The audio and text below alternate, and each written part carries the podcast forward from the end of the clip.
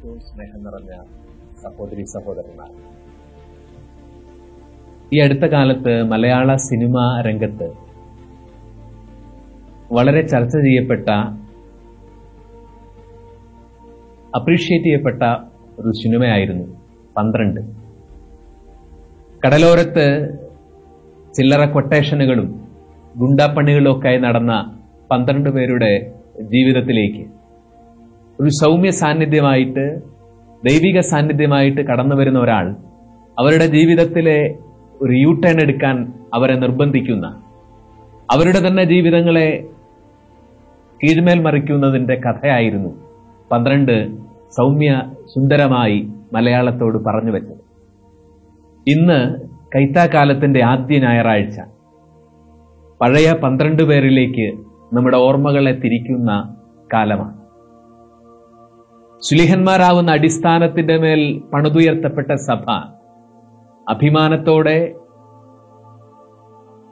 ആദരവോടെ സ്ലിഹന്മാരാവുന്ന അടിസ്ഥാനങ്ങളെ ഓർക്കുന്ന ആ പന്ത്രണ്ട് പേരിലൂടെ ലോകം മുഴുവനും സുവിശേഷത്തിന്റെ ദീപ്ത വെളിച്ചം പരന്നതിനെ ഓർത്ത് രക്ഷയുടെ സദ്വാർത്ത അറിയിക്കപ്പെട്ടതിനെ ഓർത്ത് വിമോചനത്തിന്റെ ആത്മീയ ശുശ്രൂഷകൾക്ക് തിരികൊളുത്തപ്പെട്ടതിനെ ഓർത്ത് ദൈവത്തിന് നന്ദി പറയേണ്ട ദിവസമാണ്. ഇന്ന് പന്ത്രണ്ട് ശ്ലീഹന്മാരുടെ തിരുനാൾ ദിവസം. സിറോമലബാർ സഭയുടെ യാമപ്രാർത്ഥനയിൽ ശ്ലീഹാകാലത്ത് ശ്ലീഹന്മാരാവുന്ന അടിസ്ഥാനങ്ങളെ വളരെ മനോഹരമായിട്ട് ഇങ്ങനെ പ്രകീർത്തിക്കുന്നുണ്ട്. സഭയെ കാത്തരുളി മഹിതം ശ്ലീവാതൻ തുണയാൽ ശ്ലീഹന്മാർ കളകളെടുത്തു കളഞ്ഞുലകിൽ വചനത്തിൻ വിള വളരാനായി രുധിരം തൂകി നനയ്ക്കുകയാൽ സഭയെന്നും അവരെ വാഴ്ത്തുന്നു. എത്ര ആദരവോടുകൂടിയിട്ടാണ് സഭ ഈ ശ്ലീഹന്മാരുടെ അടിസ്ഥാനങ്ങളെ ഓർക്കുന്നത്. അവരൊഴുക്കിയ രക്തപ്പുഴയുടെ രക്തച്ചാലുകളുടെ കരയിലാണ് സഭയാവുന്ന വൃക്ഷം വളർന്നു പൊങ്ങിയത്. പന്ത്രണ്ട് പേരുടെ ജീവിതത്തിലേക്ക് നസറായന യേശു സുവിശേഷത്തിന്റെ ദൈവരാജ്യത്തിന്റെ ദൗത്യത്തിൽ അവരെ പങ്കുചേർക്കാനുള്ള ദൗത്യവുമായിട്ട് സമീപിക്കുന്നതിന്റെ അവരെ തിരഞ്ഞെടുക്കുന്നതിന്റെ മനോഹരമായ വിവരണമാണ് ഇന്നത്തെ സുവിശേഷ ഭാഗം. വിശുദ്ധമത്തായുടെ സുവിശേഷം പത്താം അധ്യായത്തിന്റെ ആദ്യ വാചകങ്ങളാണ്. ഈ പന്ത്രണ്ട് പേർ യേശുവിന്റെ കൂടെ നടക്കുകയും പെന്തക്കുസ്തായിലെ അഗ്നിസ്നാനത്തിന് ശേഷം അവർ അറിയാതെ തന്നെ അവരിൽ ആത്മാവ് വരുത്തിയ വലിയ രൂപാന്തരീകരണത്തോടുകൂടി. അന്നോളം തങ്ങളെ പൊതിഞ്ഞിരുന്ന ഭയത്തെയും ആത്മവിശ്വാസക്കുറവിന്റെയും ഒക്കെ പുറന്തോടുകളെ ഭേദിച്ച് ലോകത്തിന്റെ അതിരുകളോളം അറിയാത്ത തീരങ്ങളിലേക്ക് പരിചയമില്ലാത്ത ഭാഷക്കാരുടെ ജനവിഭാഗങ്ങളുടെ ഇടയിലേക്ക് നസ്രായനായ യേശു ജീവിക്കുന്ന ദൈവമാണെന്ന് പ്രഘോഷിക്കാൻ അവന്റെ നാമത്തിൽ അത്ഭുതവും അടയാളങ്ങളും ദൈവം ഒരുക്കിയിരിക്കുന്നു എന്ന് വാഗ്ദാനം ഓർപ്പിക്കാൻ ഈ ശ്ലീഹന്മാർ നടത്തിയ യാത്രകളിലാണ് സഭയുടെ തുടക്കം. ഈ ശ്ലീഹന്മാർ എഫേസുസ് നഗരത്തിൽ ചെന്നപ്പോഴാണ് അവരെ ചൂണ്ടിക്കാണ്ടി ഒരു നഗരം പറയുന്നത് ഇതാ ലോകത്തെ കീഴ്മേൽ മറിച്ച മനുഷ്യർ. ഇതാ ലോകത്തെ കീഴ്മേൽ മറിച്ച മനുഷ്യർ. സുവിശേഷത്തിന്റെ മൂല്യങ്ങൾ കൊണ്ട് യേശുവിനോടുള്ള അഗാധമായ സ്നേഹം കൊണ്ട് ലോകത്തെ അവർ കീഴ്മേൽ മറിച്ചവരായി.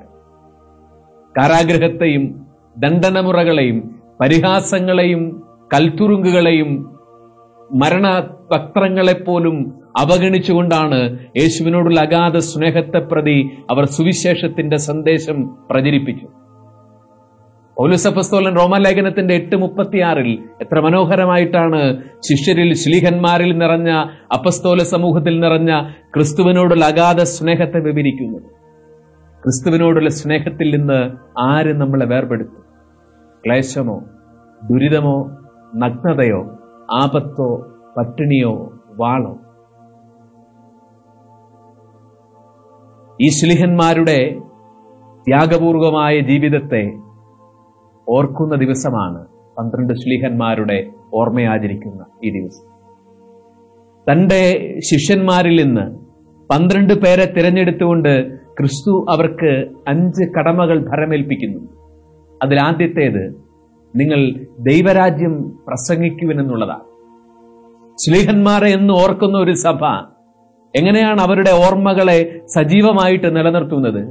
അവർ പ്രഘോഷിച്ച അതേ ദൈവരാജ്യത്തെ ദൈവരാജ്യത്തിന്റെ മൂല്യങ്ങളെ സഭയുടെ ജീവിതത്തിൽ നിരന്തരം പ്രഘോഷിക്കുന്നതിലൂടെയാണ് സുലിഹന്മാരുടെ ഓർമ്മ സഭയിൽ സജീവമായിട്ട് നിൽക്കുന്നത്. മറ്റെന്തിനേക്കാൾ ദൈവരാജ്യത്തെയും അതിന്റെ മൂല്യങ്ങളെയും നിരന്തരം പ്രഘോഷിക്കാനുള്ള ഒരു വിളിയിലേക്കാണ് സുലിഹന്മാരുടെ ഓർമ്മ നമ്മളെ ക്ഷണിക്കുന്നത്. രണ്ടാമത് യേശു തന്റെ ശിഷ്യരോട് പന്ത്രണ്ട് പേരോട് പറയുന്നത് നിങ്ങൾ പോകുമ്പോൾ രോഗികളെ സുഖപ്പെടുത്തുകയും പിശാചുക്കളെ ബഹിഷ്കരിക്കുകയും ചെയ്യുമെന്നാണ്. ശ്ലീഹന്മാരിലൂടെ നടന്ന വിമോചനത്തിന്റെയും സൗഖ്യത്തിന്റെയും ശുശ്രൂഷകളെയാണ് ഈ വാചകം ഓർപ്പിക്കുന്നത്. ഇന്നും സഭ തുടരേണ്ട സൗഖ്യത്തിന്റെയും വിമോചനത്തിന്റെയും ശുശ്രൂഷകളിലേക്ക് നമ്മുടെ ശ്രദ്ധ ക്ഷണിക്കുന്ന മനോഹരമായ നിയോഗമാണ് ക്രിസ്തു ശിഷ്യരെ ഫലമേൽപ്പിച്ചത് ഒന്നാമതവൻ പറയും യാത്രയ്ക്ക് ഭൗതിക സുരക്ഷിതത്വങ്ങളെയല്ല സർവശക്തന്റെ പരിപാലനയിൽ ആശ്രയിക്കണം. അതുകൊണ്ടാണ് സഞ്ചിയും വടിയും യാത്രയ്ക്കുള്ള സുരക്ഷിതത്വങ്ങളുടെ മുൻകരുതലുകളും ഒന്നും ദൈവരാജ്യത്തിന്റെ സുവിശേഷത്തിന്റെ വേലയ്ക്ക് അനാവശ്യമായ അലങ്കാരങ്ങളാണെന്ന് യേശു പറഞ്ഞു വയ്ക്കുന്നു. ഭൗതിക സുരക്ഷിതത്വത്തിലല്ല ദൈവത്തിന്റെ പരിപാലനയിൽ ആശ്രയിച്ചുകൊണ്ടാണ് സുവിശേഷത്തിന്റെ ശുശ്രൂഷകൾ ദൈവരാജ്യത്തിന്റെ ശുശ്രൂഷകൾ എന്നും വളരുന്നതും വികസിക്കുന്നതും ഫലം ചൂടുന്നതും എന്ന നിത്യ യാഥാർത്ഥ്യത്തെയാണ് ക്രിസ്തുവിന്റെ ഈ നിയോഗം നമ്മൾ ഓർപ്പിക്കും. ഇന്ന് സുവിശേഷത്തിന്റെ വളർച്ചയ്ക്കോ ദൈവരാജ്യത്തിന്റെ വളർച്ചയ്ക്കോ ഭൗതിക സാഹചര്യങ്ങളെ കൂട്ടുപിടിക്കാനും അമിതമായി ആശ്രയിക്കാനുമുള്ള നമ്മുടെ വ്യഗ്രതകൾക്ക് ഒരു തിരുത്തുകൂടെയാണ് ഭൂതകാലത്തിന്റെയും ഭാവിയുടെയും വർത്തമാനത്തിന്റെയും സുരക്ഷിതത്വങ്ങൾക്കപ്പുറത്ത് ദൈവത്തിന്റെ പരിപാലന എന്ന് പറയുന്ന നിത്യസത്യത്തെ ഓർമ്മിപ്പിച്ചുകൊണ്ട് നിരന്തരം ആ ഓർമ്മയിൽ ദൈവരാജ്യത്തിന്റെ ശുശ്രൂഷ ചെയ്യാൻ യേശു തന്റെ പന്ത്രണ്ട് പേരെ നിയോഗിക്കുന്ന മനോഹരമായ ഈ വചനഭാഗം. നാലാമത് സ്ലീഹരോട് അവൻ പറയുന്നത് നിങ്ങൾ യോഗ്യതയുള്ളവരുടെ ഭവനങ്ങളിൽ വസിക്കണമെന്നുള്ളത് എന്താണ് യോഗ്യത? ക്രിസ്തുവിനെ സുവിശേഷത്തെ സ്വീകരിക്കാനുള്ള തുറവിയുള്ള ഭവനങ്ങളിൽ വസിക്കാനാണ് സുവിശേഷത്തെ സ്വീകരിക്കാനുള്ള തുറവിയുള്ളവരെ കണ്ടെത്തുകയും അങ്ങനെയുള്ള ഭവനങ്ങളിൽ ദൈവരാജ്യത്തിന്റെ ശുശ്രൂഷകൾക്കുള്ള ഒരു താമസ സ്ഥലമായി കണ്ടെത്താനുമാണ് യേശു പറയും അഞ്ചാമത് കർത്താവ് പറയുന്നത് നിങ്ങൾ എവിടെ ചെന്നാലും സമാധാനം ആശംസിക്കണം. സഭയും എല്ലാ സുവിശേഷ പ്രഘോഷകരും എല്ലാ ദൈവരാജ്യത്തിന്റെ ശുശ്രൂഷകരും സമാധാനത്തിന്റെ ശുശ്രൂഷകളായിരിക്കട്ടെ. അതുകൊണ്ടാണ് ക്രിസ്തു പറഞ്ഞത് സമാധാനം സ്ഥാപിക്കുന്നവർ ഭാഗ്യവാന്മാർ അവർ ദൈവപുത്രന്മാരെന്ന് വിളിക്കപ്പെടും. അസ്വസ്ഥമായ മനുഷ്യ മനസ്സുകളിൽ മനുഷ്യന്റെ ആകുലതകളിൽ വർത്തമാനകാല ജീവിതത്തിന്റെ അസ്വസ്ഥതകളിൽ സ്വർഗത്തിന്റെ സമാധാനം ആശംസിച്ചവരായിരുന്നു ഈ പന്ത്രണ്ട് ശ്ലീഹന്മാർ. അവരാവുന്ന അടിത്തറമേൽ ഉയർന്ന ഈ സഭയും ലോകത്തോട് പ്രഘോഷിക്കേണ്ടത് നസറായണ യേശുവിന്റെ മരണത്തെ കീഴടക്കിയവന്റെ അനശ്വരമായ സമാധാനമാണ്. ചുറ്റുപാടുകൾക്കോ ബാഹ്യശക്തികൾക്കോ അപഹരിക്കാൻ പറ്റാത്ത സ്വർഗത്തിന്റെ ഈ സമാധാനം കൊടുക്കാനും ആശംസിക്കാനുമുള്ള വിളിയാണ് ശിഷ്യത്വത്തിലേക്കുള്ള വിളി എന്നാണ് സുവിശേഷം പറഞ്ഞു വെക്കുന്നത്. പ്രിയപ്പെട്ടവരെ ലോകത്തെ കീഴ്മേൽ മറിച്ച പന്ത്രണ്ട് മനുഷ്യർ അവർ ഏറ്റവും പ്രധാനമായി ജീവിത നിയോഗമായി കണ്ടെത്തിയത് ദൈവരാജ്യം പ്രഘോഷിക്കുകയായി. അവർ ഭൗതിക സുരക്ഷിതത്വത്തിലല്ല സർവശക്തന്റെ പരിപാലനയിൽ ആണ് ആശ്രയിച്ചത്. അവർ ക്രിസ്തുവിന് വേണ്ടി തുറന്നിട്ട വാതിലുകളെയും ഭവനങ്ങളെയും സ്നേഹിച്ചവരായി. അവർ ചെന്നെത്ത ഇടങ്ങളിലൊക്കെ സമാധാനം ആശംസിച്ചവരായിരുന്നു. അവർ സൗഖ്യത്തിന്റെയും വിമോദനത്തിന്റെയും ശുശ്രൂഷകൾക്ക് തിരിതെളിച്ചവരായി. വർത്തമാനകാല സഭയെ അതിന്റെ ആരംഭ നിയോഗ വിശുദ്ധിയിലേക്ക് തിരികെ നടക്കാൻ എവിടെയൊക്കെ കൃപകളുടെ സ്പർശനങ്ങൾ നഷ്ടപ്പെട്ടു പോയോ ആരംഭ നിയോഗത്തിന്റെ വിശുദ്ധിയിലേക്ക് തിരികെ നടക്കാൻ നിർബന്ധിക്കുന്ന പ്രേരിപ്പിക്കുന്ന മനോഹരമായ ദിവസമാണ് ഈ പന്ത്രണ്ട് ശ്ലീഹന്മാരുടെ ഓർമ്മയാചരിക്കുന്ന ദിവസം തിരുസഭയുടെ അടിസ്ഥാനങ്ങളെ ഓർക്കുമ്പോൾ നിയോഗങ്ങളുടെ ആദ്യ വിശുദ്ധിയിലേക്ക് തിരികെ പോകാൻ നമുക്ക് തീരുമാനമെടുക്കാം. വേദപുസ്തകത്തിൽ പന്ത്രണ്ടിന് അപാരമായൊരു ദൈവശാസ്ത്ര ലാവണ്യമുണ്ട്. യാക്കോബിന്റെ പന്ത്രണ്ട് മക്കളിൽ തുടങ്ങി.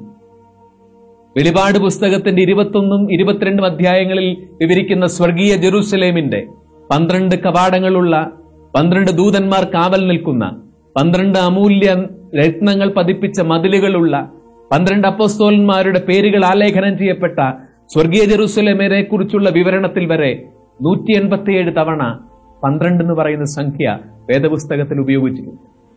ദൈവികമായ അധികാരക്രമത്തിന്റെ പൂർണതയുടെ സംഖ്യ എന്നാണ് യഹൂദലോകം പന്ത്രണ്ടിനെ വിശേഷിപ്പിക്കുന്നത്. ആ പന്ത്രണ്ടിന് ഈ കാലത്ത് എങ്ങനെയാണ് പ്രസക്തി ഉണ്ടാവുന്നത് ലോകത്തെ കീഴ്മേൽ മറിച്ച ആ പന്ത്രണ്ട് മനുഷ്യരുടെ സുവിശേഷത്തെ പ്രതിയുള്ള ആത്മീയ തീഷ്ണത നമ്മുടെ ജീവിതത്തിന്റെ ഭാഗമാകുമ്പോഴാണ് കുറവുകളില്ലാത്ത ഒരു ദൈവഭരണത്തിന്റെ പ്രവാചകരും ദൂതരുമായിട്ട് നമ്മൾ മാറുമ്പോഴാണ് പന്ത്രണ്ട് പേർ പ്രസക്തിയുള്ളവരായ അടിസ്ഥാനങ്ങളായി ഇന്നും ഓർമ്മിക്കപ്പെടുന്നു ശ്ലീഹന്മാരാവുന്ന ആ പന്ത്രണ്ട് പേരുടെ അടിസ്ഥാനത്തിന്റെ മേൽ തിരുസഭയാവുന്ന ഭവനത്തിന്റെ തൂണുകൾ ഉറപ്പിച്ച സർവശക്തന്റെ അനന്ത കാരുണ്യത്തിന് നമുക്ക് നന്ദി പറയാം.